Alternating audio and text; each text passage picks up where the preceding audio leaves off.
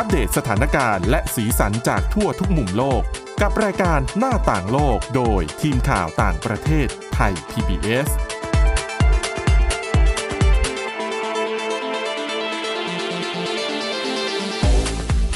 สวัสดีค่ะ สวัสดีค่ะ คุณผู้ฟังต้อนรับเข้าสู่รายการหน้าต่างโลกค่ะ วันนี้พบกับดิฉันสวรักษ์จากวิวัฒนาคุณ แล้วก็คุณจิรชตาเอี่ยมรัศมีค่ะ ค่ะ วันนี้เรามาดูกันเรื่อง AI กับผลกระทบที่จะเกิดขึ้นเนาะจะได้เตรียมการสำหรับปีนี้ คือบอกเลยมาแน่ ๆ ปีนี้ยิ่งคนที่ยังอยู่ในวัยทำงานเนี่ยนะคะ โดยเฉพาะยิ่งคนในวัยทำงานดีกว่า เพราะว่ามันมีแนวโน้มสูงว่า AI เนี่ย จะเข้ามาคือหนีทั้งไม่พ้นอะใช่จะเข้ามาทั้งยังไงก็หนีไม่พ้นแย่งงานค่ะจะเข้ามาทั้งเป็นตัวช่วยเราค่ะเราก็ต้องปรับตัวรู้เท่าทันนะคะว่า ปีเนี้ยปี 2024อะเราจะต้องแบบปรับตัวยังไงค่ะนะคะ รวมถึงมีความเคลื่อนไหวที่น่าสนใจมาก ๆ เลยนะคะ เป็นเรื่องเกี่ยวกับการปรับตัวเช่นเดียวกันของบริษัทด้านเทคโนโลยียักษ์ใหญ่อย่าง Microsoft คุณค่ะชิรชาตา เดี๋ยวท้าความก่อนนิดนึง อย่างที่บอก AI ที่คนในยุคปัจจุบันเนี่ย พอจะเข้าถึงสัมผัสได้ง่าย ๆ ก็อย่างเช่นพวก Open AI นะคะค่ะหรือว่า ChatGPT หรือว่า Bard ของอีกค่ายหนึ่ง หลักการก็คือมันจะเป็น AI ที่ทำงานให้เราได้ในระดับหนึ่ง ในกรณีที่เราใช้โปรแกรมเหล่านี้แบบฟรีแบบไม่ต้องเสียค่าสมาชิกเพิ่มอะนะ ใช่นะคะ ทีนี้เวลาสมมุติเราจะใช้ Chat GPT เนี่ย ถ้าเป็นปัจจุบันนี้เนี่ย อย่างดิฉันจะลองใช้เนี่ยก็คือ ก็ต้องกดเข้าไปใน URL ของเขาอืมแล้วก็พิมพ์คำสั่งภาษาไทยหรือภาษาอังกฤษเข้าไปก็แล้วแต่ แต่ว่า Microsoft ปรับตัวแล้วนะคะ คุณผู้ฟังคะ เพราะว่าเขาเนี่ยควักเงินลงทุนประมาณ 10,000 ล้านดอลลาร์สหรัฐ ร่วมกับ Open AI เป้าหมายก็จะจะทำให้ผลิตภัณฑ์ของ Microsoft ในอนาคตอันใกล้นี้ สามารถใช้งานร่วมกับ Open AI ก็คือปัญญาประดิษฐ์ของบริษัทนี้ ได้อย่างเต็มที่ด้วยการที่ Microsoft จะเพิ่มแป้นเข้าไป แป้นบนแป้นคีย์บอร์ด แป้นบนคีย์บอร์ดอ่าจะเป็นแป้นพิเศษเพิ่มขึ้นมาเรียกว่า Co-Pilot อืมนะคะ เรียกว่าเป็นผู้ช่วย AI เพราะว่าแป้นนี้เนี่ยนะคะ มันจะทำให้คนใช้งานของ Microsoft แล้วต้องการจะใช้งาน AI หรือว่า ChatGPT อะไรก็แล้วแต่ แค่กดปุ่มนี้ปุ่มเดียวอ่า คุณก็สามารถเข้าถึง AI ได้ค่ะนะคะ ก็จะทำให้คีย์ใหม่ที่ว่านี้ค่ะ เขาบอกว่าจะทำให้การมีส่วนร่วมของ Co-Pilot ในแต่ละวันของคุณ เป็นไปอย่างราบรื่น นี่ถือเป็นการเปลี่ยนแปลงครั้งใหญ่ครั้งแรกนะคะ ของ Microsoft โดยไอ้ปุ่ม Co-Pilot ที่ว่ามันจะอยู่ตรงไหนเขาบอกว่า มันจะวางอยู่ด้านขวาล่างของคีย์บอร์ด ค่ะ ใกล้กับแป้น Space Bar ก็คือแป้นอันยาวๆ แล้วก็อยู่ใกล้กับปุ่ม ALT นะคะอืมแน่นอนว่านี่มันเกิดจากความร่วมมือระหว่าง Microsoft กับ OpenAI ที่เขาจะพัฒนาร่วมกัน แล้วเขาบอกว่าพอได้แป้นใหม่อันนี้มาเนี่ยนะคะ คุณจะสามารถใช้งาน Microsoft กับโปรแกรมในตระกูลต่างๆ ของ Microsoft Office ได้อย่างรวดเร็วราบรื่น ไม่ว่าจะเป็น Outlook PowerPoint Excel รวมถึง Word ด้วยอืมนะคะ ยกตัวอย่างเช่น อะสสมมุติว่าคุณใช้ Microsoft Word ค่ะ คุณพิมพ์เอกสารอะไรเรียบร้อยแล้วเนี่ย อาจจะให้เจ้าโคไพลอตช่วยปรับภาษา เช่นภาษามันยังไม่ค่อยเป็นทางการเลย ปรับให้มันดูเป็นทางการกว่านี้หน่อย หรือบางทีบอกว่าเออ ปรับให้มันดูมีพรรณนาโวหาร อะไรคือแล้วแต่ได้เลยนะคะ และยิ่งถ้าเป็น powerpoint นะเขาบอกคุณสามารถสั่งให้มันดึงภาพที่เกี่ยวข้องกับเนื้อหาที่เราเอามาใส่ใน powerpoint เนี่ย ให้ AI ดึงภาพเข้ามาใส่ได้ด้วย แล้วก็ทำออกมาเป็นสไลด์แบบสวยๆเลยนะคะอืมโอ้อันนี้น่าตื่นเต้นมากค่ะดิฉันอยากรู้เหมือนกันว่าพอมันออกมาแล้วเนี่ย มันจะเวิร์กแค่ไหน ไม่นานเขาบอกว่าไม่นานภายในปีนี้แหละนะคะอืมเดี๋ยวจะได้เห็นกัน อืมค่ะก้ากึ่งเหมือนกันนะ คือมันเหมือนแบบ เอะเราไม่ต้องใช้ความชำนาญความเชี่ยวชาญอีกต่อไปแล้วในการที่จะทำให้อืมบทความใดบทความหนึ่งมันมีความสละสลวยอะค่ะแต่ว่ามันก็เป็นที่มาที่ทำให้เกิดเสียงวิพากษ์วิจารณ์แล้วก็ความไม่พอใจกันเยอะเหมือนกันเนาะเพราะว่าอืม AI พวกนี้มันเรียนรู้เองไม่ได้ใช่มันค่ะต้องมันต้องมีการสอน การสอนที่ว่าก็คือ มันต้องเอาข้อมูลเอาตัวอย่างต่างๆอะค่ะ ไปให้มันเรียนรู้อืมคือระบบเขาก็ต้องดึงสิ่งพวกนี้มา แล้วตรงนี้แหละที่มันทำให้เกิดเป็นข้อถกเถียงกันว่าค่ะตอนที่คุณเอาบทความเหล่านี้มาให้มันเรียนรู้อะคุณไปละเมิดลิขสิทธิ์ ละเมิดสิทธิละเมิดทรัพย์สินทางปัญญาของใครต่อใครมาบ้างอืมเพื่อให้มันออกมาเป็นผลงานแล้วท้ายที่สุดมันก็กลายเป็นนวัตกรรม ที่ Microsoft หรือว่าทีม AI ทีม Chat GPT ทั้งหลายทำขึ้นมา โดยเฉพาะบรรดาคนที่สร้างสรรค์ผลงานอย่างภาพวาดภาพถ่ายค่ะ AI generate อะไรทั้งหลายอืมเนี่ยค่ะ มันก็เป็นประเด็นที่มีการพูดถึงกันอยู่เยอะเหมือนกันเนาะใช่เออถึงขั้นที่มีการฟ้องร้องนะคะอย่างกรณีใช่ของ The New York Times ค่ะที่ฟ้องร้องว่าเนี่ยคุณก็เอาบทความของ New York Times ใช่ไหมล่ะ เออไปก็ให้เอาไปให้ AI เขาเรียนอะไปเอาไปเรียนให้ AI รู้เรียนอะอ่าถูกต้องนะแล้คะวแต่ทีเห็นบอกว่า จะให้สร้างเป็นบทความเรื่องแบบนี้ขึ้นมาอืมมันก็จะไปเอาจับเอาส่วนดีของบทความใช่ต่างๆ ที่มันเคยเรียนมาเนี่ยค่ะเอามาร้อยเรียงแล้วกลายเป็นบทความใหม่ขึ้นมา แต่อืมใหม่ที่ว่ามันไม่ได้เป็นการใหม่แบบ original ไงมันเป็นการใหม่จากการไปดึงอันนั้นดึงนี้มาผสมอักันนี้มาผสมกันค่ะอย่างเงี้ยแต่ก็เห็นว่าทาง Chat GPT เอ่อเอ่อ Open AI เนี่ยก็กำลังที่จะ กำลังเจรจาอยู่นะคะ เรื่องของค่าลิขสิทธิ์อะไรอืมแบบนี้นะคะ ก็เดี๋ยวค่ะรอดูกันว่าผลการเจรจาเนี่ย จะออกมาเป็นอย่างไรเออแต่จริงๆ มันก็ก้ากึ่งเหมือนกันนะ เพราะว่าอย่างสมมติเวลาเราเขียนบทความสักบทหนึ่งหรือว่าค่ะเขียนข่าววิเคราะห์สักอันหนึ่งอะค่ะอืมอืมคือบางทีเราก็ต้องมีการค้นหาข้อมูลเพิ่มเติมจากใช่สิ่งที่เขาเคยทำมาก่อนอยู่แล้วค่ะแต่เอามาร้อยเรียงแล้วมันก็กลายเป็นผลงานลิขสิทธิ์ที่เกิดจากมันสมองและสองมือของเราไงค่ะแต่ทีนี้ถ้าเกิดผู้ผลิตเขาบอกว่าเอามันก็ลักษณะเดียวกันนะ เอาแต่คุณผู้ชม การให้ปัญญาประดิษฐ์ผลิตออกมา กับอืมการที่อืมใช้สมองและปัญญาของเราใช้ความภาคค่ะเพียรพยายามของเราอะ่ะมันก็ต้องให้คุณค่าในแง่ของความภาคเพียรพยายามของคนคนหนึ่งด้วยเหมือนกันเนาะใช่โดยเฉพาะอย่างยิ่งเรื่องความคิดสร้างสรรค์เนี่ยเออมันไม่ใช่อยู่ๆมันออกมาได้นะ ใช่ มันต้องมันอาศัยมันต้องประสสบอนการณ์จินตนากาค่ะรความสุนทรียะของแต่ละคนอ่ากว่าจะกลั่นกรองออกมา ซึ่งสุนทรียะและความเป็นมนุษย์นี่แหละค่ะอารมณ์ความรู้สึกหรือกระทั่ง ใด ๆ ก็ตามเนี่ยค่ะ มันจะเป็นจุดแข็งที่จะอย่างไรอีกนานแหละกว่าที่ AI จะทำได้แบบนี้คืออมคือไม่ได้บอกว่าทำไม่ได้นะค่ะสักวันหนึ่งมันอาจจะทำได้ก็ได้อือฮึแต่ว่าระยะอันใกล้มันอาจจะยัง แต่ณขณะนี้เนี่ย อย่างที่บอกว่า AI มันเข้ามามีบทบาทมากขึ้น คือปีที่แล้วเขามองว่ามันจะเป็นจุดเปลี่ยนสำคัญการ เข้ามาของบรรดาพวก AI พวก Chat GPT ในสาขาอาชีพต่างๆ จนทำให้เกิดความไม่พอใจ อย่างนักเขียนนักเขียนบทของทางฝากฝั่งสหรัฐอเมริกาของค่ะฮอลลีวูดอะเขาก็ออกมา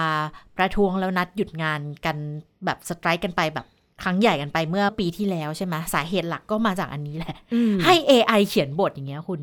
บทที่ต้องใช้เวลาอาทิตย์สองอาทิตย์เขียนแล้วมันเสร็จภายในแบบไม่กี่นาทีอย่างเงี้ยค่ะเอาอย่างนี้มันก็ทำให้สุ่มเสี่ยงที่จะตกงานเหมือนกันใช่ไหมอืมแต่ตอนนี้เนี่ยพอคนรู้แล้วว่ายังไงมันหลีกเลี่ยงไม่ได้ เขาก็มีการมองเหมือนกันว่าปีนี้ค่ะ ผลกระทบจาก AI ที่จะเกิดกับการทำงานต่าง ๆ เนี่ย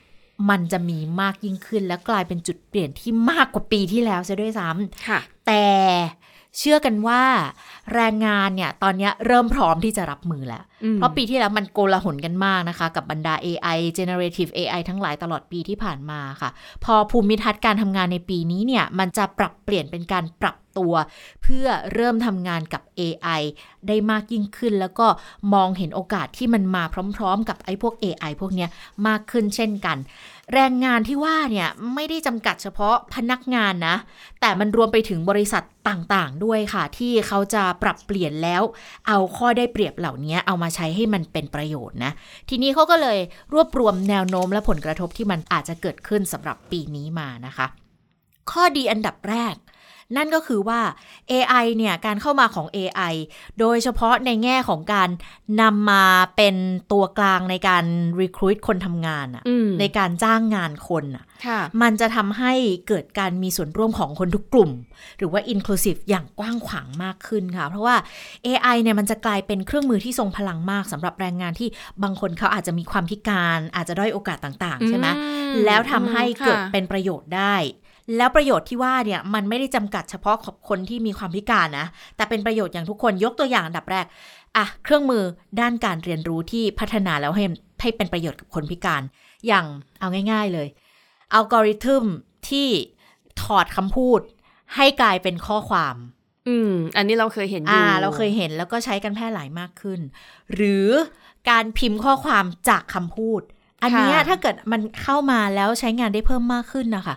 คนพิการทางสายตาที่เขาอาจจะมีปัญหาในการพิมพ์เนี่ยเขาก็สามารถที่จะพูดแล้วมันออกมาเป็นตัวหนังสือได้เลยไงแล้วความแน่นอนมันเพิ่มมากขึ้นนะ เดี๋ยวนี้คุณลองใช้ในไลน์ในอะไรต่าง ๆ ดูสิอ่าค่ะดิฉันจะใช้เป๊ะบ่อยเออมันก็เป๊ะมากมากขึ้ขึ้นนแล้วก็เวลาที่เราหยุดเราจะเริ่มใหม่เนี่ยบางทีมันแทนที่ให้เลยนะอ่ามันใช่มันไม่ต้องให้เราไปคอยลบเนี่ย อันเนี้ยมันก็จะเป็นโอกาสที่เพิ่มมากขึ้นเช่นเดียวกันนะคะ แล้วมันจะเป็นการทลายกำแพงเป็นการเพิ่มพลังให้กับคนกลุ่มนี้ด้วยทำให้มีส่วนร่วมในสังคมมากยิ่งขึ้น ให้เขาพึ่งพาตัวเองได้เพิ่มมากขึ้น ก็เท่ากับเป็นอุปกรณ์ช่วยผู้ที่มีความบกพร่องใช่ทางร่างกายในใช่แง่มุมต่างค่ะๆสามารถสื่อสารได้ง่ายมากขึ้นมีประสิทธิภาพมากขึ้น แล้วก็รวมไปถึงไอ้พวกนี้ด้วยที่เครื่องมือแปลแล้วก็ขึ้นคำบรรยายแบบเรียลไทม์ อะอันนี้ในเมืองไทยเริ่มเห็นแต่ดิฉันอะเห็นที่ใช้บ่อยๆ คือในสหรัฐอเมริกา เขาน่าจะเป็นกฎหมายหรืออะไรสักอย่าง เวลาที่เราดูข่าวดูอะข่าวค่ะใช่ใช่มันจะขึ้นมาแบบเนี้ยค่ะ เพื่อค่ะให้คนที่เอาเขาอาจจะมีความพิการทางด้านการฟังมคืออาจจะฟังได้แค่ยี่สิบเปอร์เซ็นต์เงี้ยอืมเขาอ่านตาม แล้วเขาก็สามารถเข้าถึงได้เข้าใจได้ว่าพูดถึงอะไร แล้วไอ้เทคโนโลยีตัวเนี้ยมันไม่ได้จำกัดเฉพาะคนพิการไงคือคนปกติก็ทำได้อย่างสมมติ ก็ให้มันแปลภาษาภาษาอังกฤษอะก็ให้แปลขึ้นเป็นภาษาไทยมาเลยไงอืมแล้วเราก็มีโอกาสเพิ่มมากขึ้นในการเข้าถึงความรู้ข้อมูลที่มันหลากหลายมากขึ้นแม้ว่าการแปลของเขาอาจจะไม่ร้อยเปอร์เซ็นต์ใช่เพราะว่าภาษาเนี่ยมันดิ้นได้ ใช่แล้วภาษามันอาจจะเป็นภาษาแบบแข็งๆบางทีก็ต้องค่ะอาแปลไทยเป็นไทยอีกรอบหนึ่งต้องอืมเกลาภาษากันอีกรอบหนึ่ง แต่ขณะเดียวกันในแวดวงการแปลก็ปั่นป่วนเหมือนกันนะใช่กับกับไอใช่ฟีเจอร์เหล่านี้เนี่ยค่ะแต่เพื่อนดิฉันบอกว่าอย่างที่บอกว่า ความเป็นคนมันน้อย ดังนั้นอ่าในงานใช่แปลบางอย่างเนี่ย ยังไงก็จะต้องใช้ประสบการณ์ค่ะใช้ความสามารถของมนุษย์ในการแปล หรืออาจจะใช้จำนวนคนแปลน้อยลง ก็เหมือนกับใช่ให้ AI แปลให้เบื้องต้น แล้วก็ให้มนุษย์เนี่ยมาสแกนอีกมารอบเกลาหนึ่อีงกรอบหนึ่ง อันเนี้ยมันก็ช่วยลดระยะเวลาในการทำงาน แต่ค่ะไอ้พวกแบบงานวิจัยหรืออะไรที่มันโอ้โหไม่ไม่ได้จำเป็นเลยจะต้องสุนทรียะมากอะนะอ๋ออัอันเนี้ยเขาบอกว่าอันเนี้ยเสี่ยงมากเลยค่ะที่มันเข้ามาแทนที่แล้วแบบมันเสร็จอย่างรวดเร็วได้ค่ะ อะอันนี้ก็จะเป็นอีกหนึ่งข้อที่ข้อทั้งดีข้อนะดีและข้อเสียอืมที่มันเกิดขึ้นในคราวเดียวกันนะคะ แต่ว่าก็ต้องปรับตัวไปกับมันมอันดับที่สองเนี่ยเขาบอกว่า AI เข้ามาเนี่ยมันจะทำให้การจ้างงาน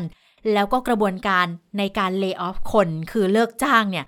มีความยุติธรรมมากยิ่งขึ้นนะคะ คือปกตินี้เนี่ย คนที่เป็นฝ่าย HR เนาะ ฝ่ายทรัพยากรบุคคลเนี่ย ตอนนี้เขาเริ่มเตรียมการที่จะเอาพวก AI เข้ามาใช้งานได้มากยิ่งขึ้น บริษัทต่างๆ เขาเอามาใช้งานได้มากยิ่งขึ้นละเพราะว่ามันจะตัด bias บางอย่างออกไปได้ในกระบวนการที่จะคัดเลือกคนยกตัวอย่าง อย่างบ้านเราเนี่ยส่วนใหญ่เวลาจ้างงานอะค่ะให้ติดรูปใช่ปะ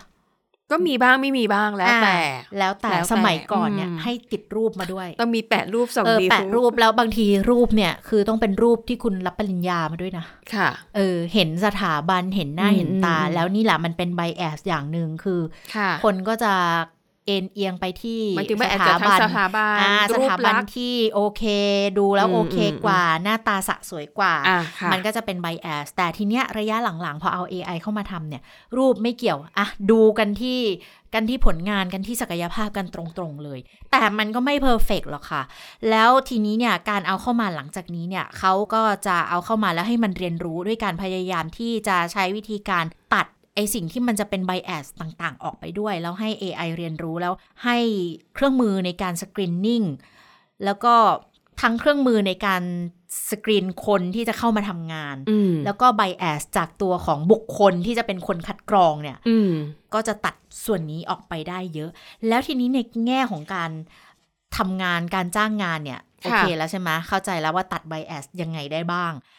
แล้วเขาบอกว่ามันจะมีบทบาทสำคัญในการที่ดึงคนที่มีความสามารถสูงๆอะให้อยู่กับองค์กรไปนานๆ บางองค์กรเนี่ยปัญหาเยอะมากเลยใช้คนไม่ตรงงานใช้งานไม่ตรงคนอ๋อการแบ่งสรรค่ะงบประมาณอะไรอะมันไม่เพียงพออืมเอา AI เข้ามาช่วยประเมินเลยวิเคราะห์ข้อมูลเลยว่าจะจัดสรรงบประมาณไปตรงไหนให้มันมีประสิทธิภาพมากที่สุด จะย้ายพนักงานคนไหนไปอยู่ในตำแหน่งที่คนเก่งๆอะ ไปอยู่ในตำแหน่งที่จะต้องใช้ศักยภาพเยอะๆอะ แล้วเขาจะรู้สึกว่า เออ เขาได้ใช้ศักยภาพของเขาเต็มที่อะเขาก็จะอยู่กับองค์กรนานมากขึ้น อันนี้เป็นสมมุติฐานนะอืมซึ่งเขาก็อืมมองว่าอันนี้แหละมันช่วยได้